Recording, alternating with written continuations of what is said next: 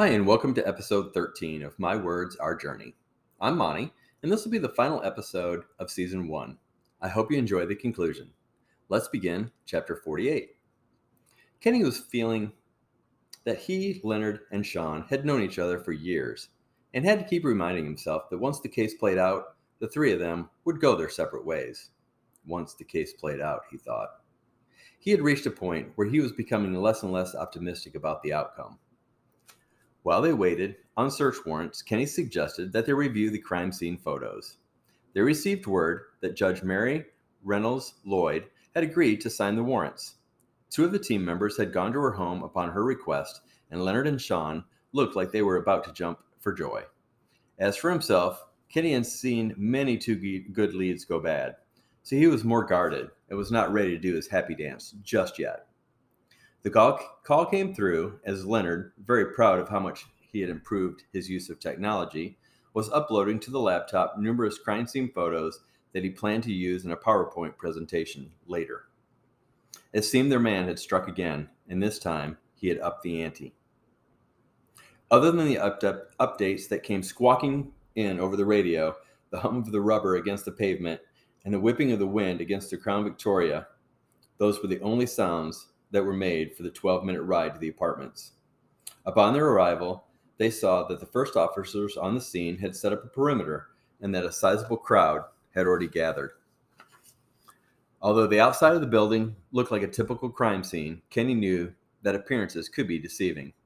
Based on what he knew so far, what lies inside the building would be anything but typical. As they walked apprehensively towards the building, two news vans pulled up both with the reporters jumping from the passenger seats before the vehicles had even come to a halt. Hurry up and wait, folks, because no one goes anywhere for a while, Leonard thought to himself. Leonard was the first of the three to enter the room. He was immediately taken aback by the youth of the man lying before him. He expected to see an older man. Instead, the naked body with the crumpled paper in his mouth could not have been more than 25. Too young to die, he thought. Sammy Tillman, a law student at uh, Kingston U, reported an officer working the scene. His car is just down the street, and from the looks of it, he's lived out it, lived out of the back seat for a while. There was a brief pause. Leonard could tell this young guy was doing his best to impress the senior officers. Initial findings lead us to believe the Vic died of head trauma, the young officer continued.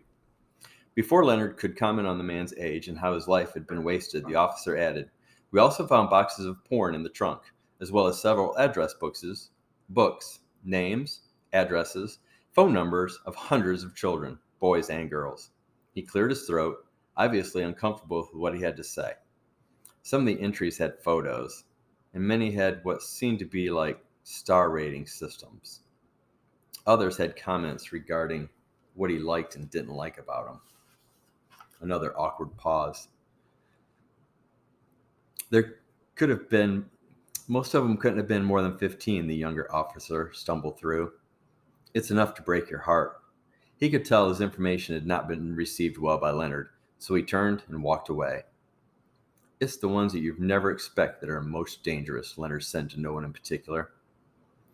Kenny suggested that they move to door number two and stepped ahead of Leonard and Sean into the second apartment, which had been found unlocked, according to the first officers to the scene.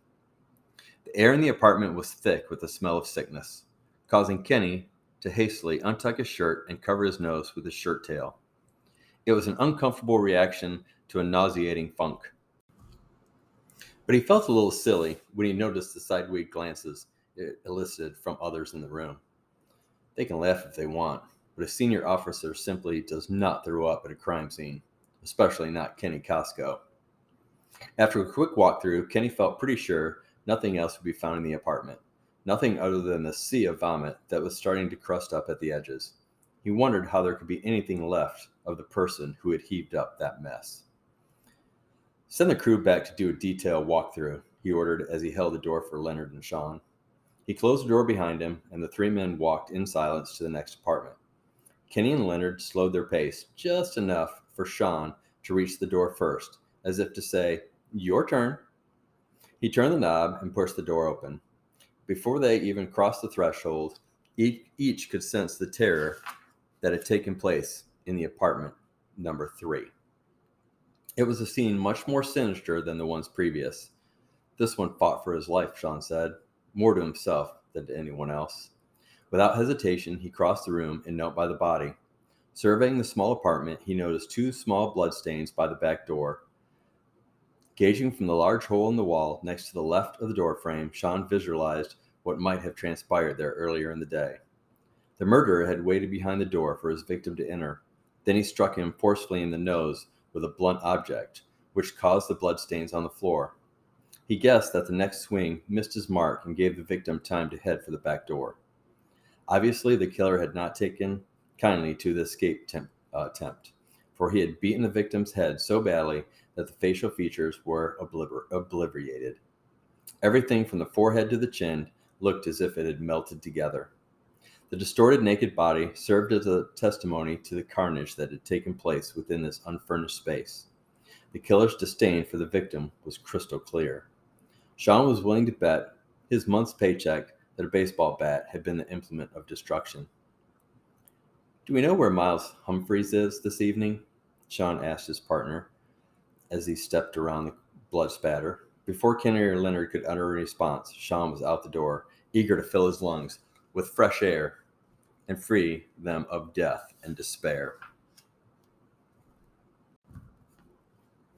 Chapter 49 Whatever rage had been contained in his 170 pounds, Myles released it through the baseball bat.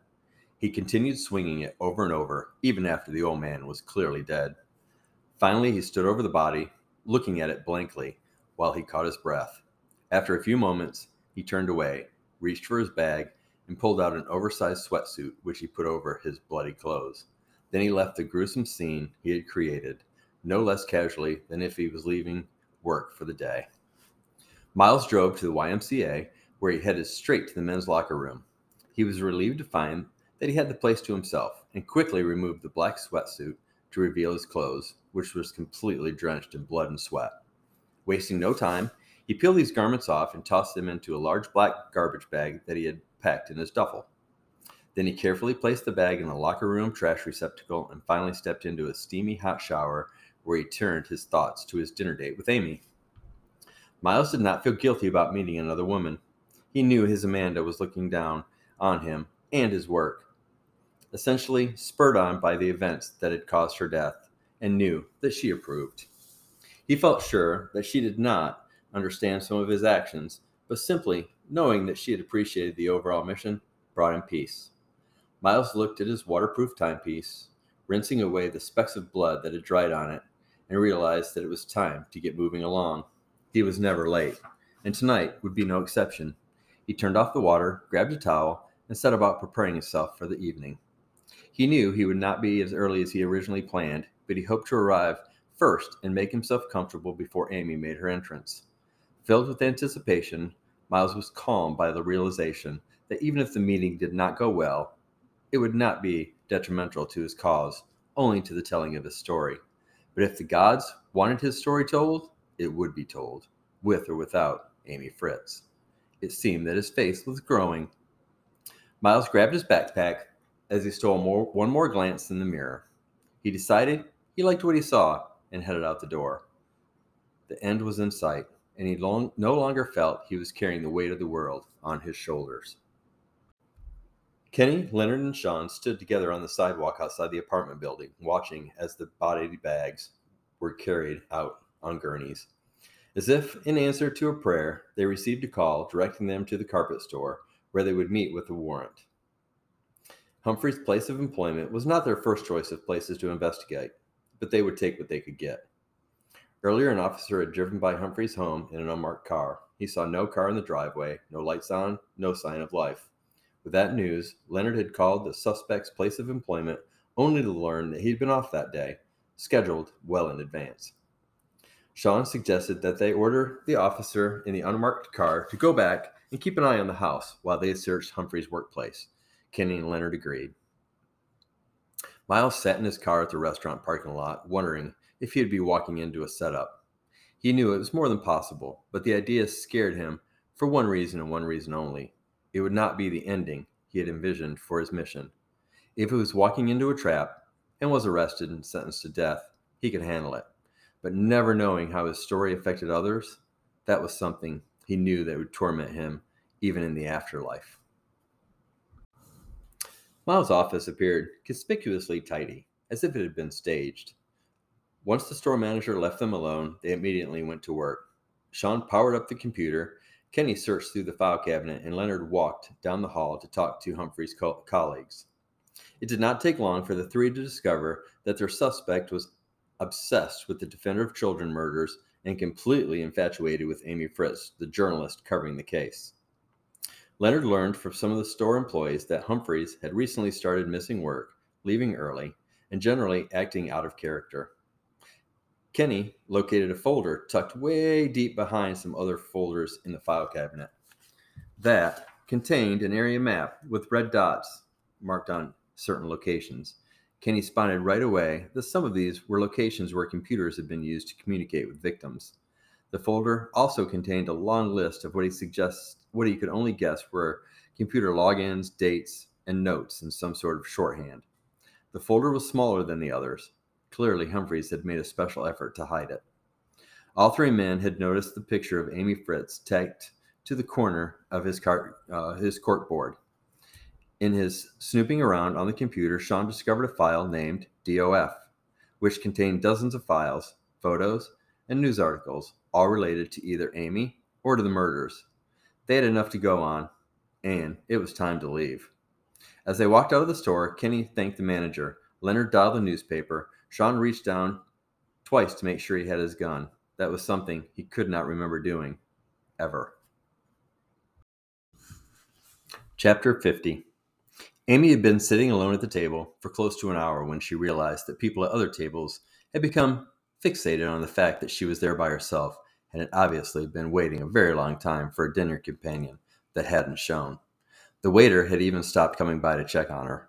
Her mystery man was not really late yet, but her unusually early arrival obviously had led others to believe that she had been stood up. A few other patrons gave her a sympathetic nod when they made eye contact. She had seen it before, on an occasion when she had actually been stood up. The time was close enough now that every time a man walked through the front door, her pulse quickened.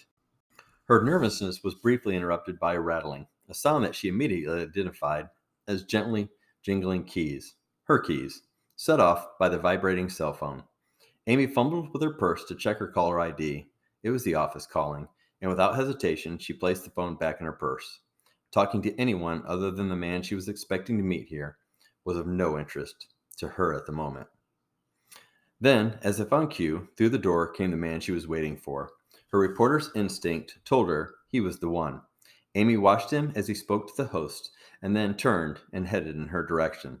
The man she knew to be the mass murderer approached her table as her mind raced through the series of events that had led her to this place. It was her nature to question everything, but she felt confident. His smile was wide and bright as their eyes locked. Without hesitation or realization, she stood up to greet him. Hi, I'm Amy. And he said, Hi, I'm Myles Humphreys. Please sit. He gestured towards the chair. Slightly embarrassed that she had stood, Amy quickly took her seat. She stared at the man as he ordered a bottle of wine and appetizers. It was amazing how quickly the waiter returned. She noticed that her companion had made an attempt to spruce himself up for the evening. The smell of cologne and deodorant soap led her to deduce that he had probably just showered and shaved within the last hour or so. She was not flattered, but he would never know that. As a woman trying to get ahead in a man's world, Amy had learned that the importance of making a man feel important. Amy was eager to jump in with all the questions she had for this man, but when he picked up his menu and started asking her questions, she realized that he had no desire to hurry through their dinner date. She would just have to be patient and play along. Although he was doing his best to appear cool, calm, and collected, Myles' stomach was turning somersaults. He found Amy to be intimidating on several levels and felt completely out of his league. He wondered if his discomfort was obvious and hoped that he could push through it. He would relax and make a connection with Amy, he thought. He reminded himself that she wanted just as much as he did to get through this. She had just as much to lose as he did. Now, if he could just figure out a way to trade seats with Amy, he would be much, much more comfortable. He did not like him his back to the door. Why didn't he get here earlier? Chapter 51 The decision was unanimous. Myles Humphreys was their man. And after enduring the disheartened series of dead end leads while on the case, Sean, Leonard, and Kenny were ready to take down the so called defender of children. Each man was focused on the imminent confrontation. Consistent with his nature, Leonard was prepared for the worst. In his mind, a gunfight was inevitable, as was the bloodshed and chaos that would ensue. He wanted to believe that apprehending Humphreys could go down without incident, but that was just just wasn't the way he worked. Sean was prepared for a standoff. The ingredients were there. A desperate man with nothing to lose, a restaurant full of potential hostages, and a force that had been waiting for two months to end the killer's mission. And while he did not agree with the man's actions, after learning the background of the men in the two apartments, Sean could comprehend the murderer's motive. Still, it was no man's place to take the life of another man. Kenny drove to the restaurant at a speed that was well beyond any legal or safe limit. Adrenaline coursed through his veins. Leonard's call to the newspaper produced the lead they needed. Amy Fritz was meeting a mystery dinner date at one of the area's nice eating establishments. The reporter he spoke with at first was unwilling to divulge the information, but when Leonard mentioned the case and Amy's possible involvement with the killer, he got all the information he needed in less than a minute. Kenny had been in situations very similar to the one they were about to get into and had developed confidence in his God given ability. He did not consider himself to be a cocky or egotistical. Rather, he was a realist. He never wished for a gunfight, or any kind of fight for that matter, but he knew he was ready for whatever came his way. Looking down at the speedometer, he had to smile. Speeding at over 110 miles an hour, and you're giving yourself a pat on the back. Way to go. Kenny did not dare take his eyes off the road to see how his passengers were handling the ride. He figured they were lost in their own thoughts as they prepared to meet Mr. Humphreys. Kenny slowed the car down and turned off its blue light as he approached the restaurant. After they pulled into the crowded parking lot, the men spotted six cars from the force four squad and two unmarked. They had already arrived. The officers inside them were waiting orders on where to take up position. Kenny was well aware that some of the officers would choose to wait outside if it was their call and wait for the suspect to exit, and that even Leonard and Sean might feel the same way. But it was not how he was trained or raised. If you want something to happen, make it happen. Chapter 52 after Myles ordered the wine and the appetizers, Amy excused herself. All the tea and water she'd been drinking for the last hour plus finally hit her. When she returned to their table, she saw that Myles had taken the liberty of switching seats with her. She hated having her back to the door. She made no effort to hide the fact that the move irked her. What would you have done if I'd had a small, a larger bladder? She asked as she took her new seat and turned it slightly so that she could see both her companion and the entrance. Moved us to the smoking section she maintained a forced smile. Myles liked her spunk, but kept that fact to himself. He saw no need to possibly irritate her further. Besides, he wanted to have a pleasant meal. Amy could let, not let the chair go, but she refused to play along with Myles' nonchalant charade and was eager to move past the casual banter. She had questions, and he had the answers. She shifted her weight as she crossed her legs and leaned closer to her diner, dining partner. I would like to discuss what you've done, and how that affects me. For effect, she moved back in her chair and stared at him. You hold the answers, but there's something you want from me. It's time to come clean. Amy folded her arms, her signal that she was going to wait him out. Myles took a deep breath and proceeded to speak. Uninterrupted, for 20 minutes, he started with the story of how he lost Amanda. He spared no details and enjoyed watching Amy's facial expression as he spoke. Not once did he see a trace of disgust on her face. Rather, she had a look of someone trying to understand what he had been through. Tears pooled in her eyes, ran down her cheek as he revealed the death of Molly and Brandon Flasker were caused by him. And when he confessed to her that the deadly accident on the expressway was a consequence of his mission, she continued to listen as she dabbed at the tears with her napkin. Their waiter appeared with their dinners, just as Myles finished recounting how he had carried out his grand finale earlier in the day. He motioned with his fork for Amy to enjoy her chicken carbonara. Please, let's finish our fine meals, and then we can continue. Chapter 53 To go in or wait outside? That was a question Kenny, Leonard, and Sean were faced with in the parking lot of Francesca's as their suspect and his date ate their dinner. After quick deliberation, they decided to go in. Kenny impressed upon the other two his conviction that they had already waited long enough to apprehend Myles Humphreys. Sean had agreed after listening to Kenny, and although Leonard was not completely sold on their decision, he knew it was helpless to try to change their minds. Kenny could read the uncertainty on his face. Listen, partner, there's always the chance in these situations of the suspect trying to take a hostage, he tried to reassure Leonard.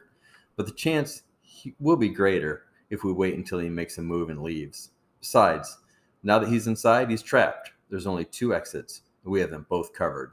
Once he gets outside, his chances of escape, they increase. Leonard shrugged his shoulders in hesitant consent. The plan was to make a beeline to the table where Myles and Amy sat and catch their suspect while his guard was down. Then they would quietly escort the suspect out of the restaurant. Almost everything went according to plan. As the three men entered the front door, Sean slowly um, stepped to the side as he guarded the door while Kenny and Leonard proceeded to the table. From where he stood, he had a clear view of the table and watched Humphreys wipe the corner of his mouth with his napkin and place it back in his lap as he spoke to his dinner partner. Humphreys then t- turned in his seat and reached into what appeared to be a duffel bag. Anticipating the worst, Sean placed his right hand on his weapon and scanned the room to analyze the situation. All other patrons seemed to be unaware of any potential danger. Kenny and Leonard had pulled their weapons, and Sean heard Kenny address the suspect Police, hands in the air. Everyone down, Leonard cried out. Amy appeared confused, as if she had just awoken from a dream and did not know where she was or what she was doing. Her eyes darted nervously around the room. Humphreys withdrew his hand from the duffel underneath the table but he did not put them in the air as directed. In them was a dark mass, which he held out to Amy. A shot rang through the restaurant, one single shot that sent the suspect to the floor. Sean watched as the man, the object still clutched in his hands, strained to lift it towards Amy from his place on the floor. Although Sean could not discern what it was, he was almost certain it was not a weapon. It was too big, too square. Amy reached for the object in the dying man's hand, but was whisked away by Kenny and taken around the corner to the officers who had entered through the back.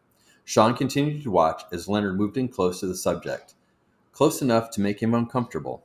What was Leonard doing? Other officers infiltrated the restaurant to help patrons safely escape the premises. The ambulance arrived, and paramedics made their way to the downed man. Only then did Leonard step away from Myles Humphrey's side. Chapter 54 Kenny had never made a practice of second guessing himself. He simply was not hardwired that way. And today, thanks to his insistence that they be proactive, his team was about to close in on the self proclaimed defender of children. Walking towards the suspect's table, he surveyed the surroundings. There appeared to be no easy way for Humphreys to foil their plan. The restaurant was crowded with many tables, which would serve as obstacles if he attempted to flee. No one could have served a possible hostage was within reach. The woman sitting across from him appeared to be oblivious to their approach. This is going to be uneventful, Kenny thought to himself, somewhat disappointed. But after considering the deadly trail Humphreys had left behind, he realized that an uneventful conclusion would be greatly welcomed.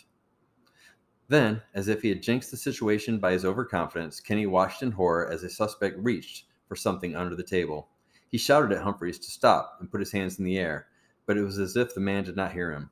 When his hands emerged from under the table, something was in them, something he directed towards the young lady across the table. Kenny panicked. This is not how this was supposed to happen, he thought. Without hesitation, he fired one shot and knew immediately that he had mortally wounded the suspect. Leonard moved in to tend to the man, and after a brief moment of relief, Kenny realized he needed to return his attention to Amy Fritz, who appeared to be quite shaken as she stood among a mess of papers and spiral notebooks. He walked Amy around the corner to two other officers, who then escorted her to one of the outside units. When he returned, he saw Leonard step back from Humphreys as the paramedics took over and then began to pick up papers that Amy had dropped on the floor. Do you have his weapon? he asked Leonard. Leonard made no effort to hide his confusion as he paused from picking up the papers. What weapon? The one he had in his hands when I shot him, Kenny replied impatiently. Leonard nodded and looked towards the duffel bag sitting on the floor. A gun was found in the bottom of the bag, he said in a low voice, but the only thing in his hands when you shot him was a stack of note, notes and journals, which are now all over the floor. Chapter 55 Amy noticed the three men walk authoritatively through Francesca's front door, especially the one in the lead. He was tall and well built with rugged good looks, and his eyes were on her table. One of the other two men walked no further than the hostess stand and planted himself there. His eyes were also on the table where she sat. Instinctively, she knew that the men had arrived because of her dinner companion. But what was going to happen to her? She had her reasons for being here, too. Myles also seemed aware of the men's presence, and once they were within 10 feet of their table, she noticed Myles reach under the table. Amy, it appears that we are at the end, and I want you to have what you came for, he said. I had hopes to have one more, a little more time with you, he stuttered. But here are my journals, my notes. Please make good use of them. He held her gaze with a look that could be nothing more than sheer appreciation. Without her, no one would understand. He held out the stack of folded folders for her to take, but before she could grasp them, she heard a man's voice shout, Hands in the air! followed by one single shot. She watched in horror as Myles fell from his chair and the papers went sailing through the air. The gunman then took her gently by the arm and led her away from the scene. Once she was out of the building and sitting in a squad car, she realized with dismay that the papers Myles brought her were spread all over the restaurant floor and would be evidence what had she lost? Out of the corner of his eye, Myles had seen the three men enter the restaurant. A sinking feeling came over him instantaneously, but he was physically and mentally ready for whatever would happen. If only he could have had dessert, he thought. Myles knew his moments with Amy were numbered and that he would have to be quick. The three men were now moving into position, and he thought he recognized the man in the lead as the hotshot detective he had seen answering questions during press conferences on CNN. He would be riding high after this, wouldn't he? Myles knew that going peacefully was the only thing he could do if he wanted Amy to have a front row seat and a first hand account of his arrest. She had to get the papers before they took him. Myles turned his attention away from the detectives and towards his dinner companion in a calm voice that completely hid his panic. He told her that he wanted to give her what she needed to write his story, and without making eye contact with his intruders, he kept his eyes focused on hers. He reached under the table into his bag for the journals and papers he had collected for her. Myles heard shouting, but it might as well have been a thousand miles away. He was completely tuned in to Amy and making sure he passed off to her the critical information she needed to tell his story. Nothing could distract him, or so he had thought. A bullet to the chest took him to the floor. His strength faded quickly from his body. It wasn't supposed to end like this. He tried to reach towards the startled reporter without success. As his vision blurred, he watched the papers fall from his hand as Amy was escorted away. The contents of his organized folders were now scattered across the floor in disarray. Myles realized, through the pain, that part of his plan was hopeless. Myles knew he had one thing left to do he turned his head towards Leonard and whispered his name. When the detective was by his side, Leonard looked into his eyes and knew the cop understood his mission. Without much strength left, he withdrew from his pocket a folded piece of paper, which he slipped into Myles's hand a moment before his own body shut down. Leonard walked hesitantly into the restaurant behind Kenny.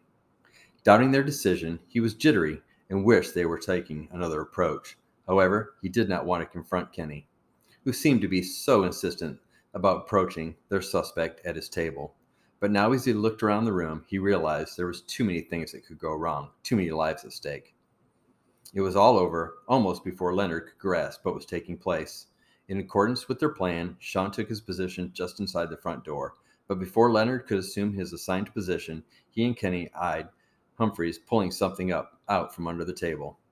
Kenny's order for the man to put his hands in the air was immediately followed by Leonard's command that everyone get on the ground. Leonard watched in disbelief as a pink mist sprayed from Humphrey's chest and the man fell from his seat, dropping what had, cl- had been clutched in his hands notebooks and papers. There was no gun.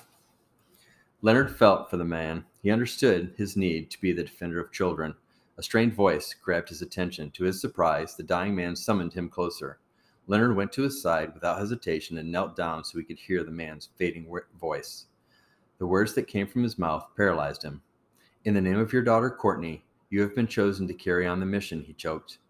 But first, get the files to Amy. It was not until after Myles' body had been carried away that Leonard noticed the folded piece of paper he had placed in his hand by his kindred spirit. Scrawled on the paper was, Go after the one that got away. He carried it in his wallet, never turning it in as evidence. Our last chapter, chapter 56. Myles believed that by carrying out his mission, he had done the work of the higher powers. And when he saw his dear Amanda walking through the fragrant meadow, his belief was confirmed. He was in heaven. She was more beautiful than he had remembered ever seeing her, and in her long flowing gown, she appeared to float towards him. On her face was an expression of peace and sheer contentment, as if she might break into a smile at any moment. Her hair blew free in the gentle breeze. Eager to be reunited with his one true love, Myles wanted to run and take her in his arms, but as she came closer into view, he detected a hint of sadness on her face.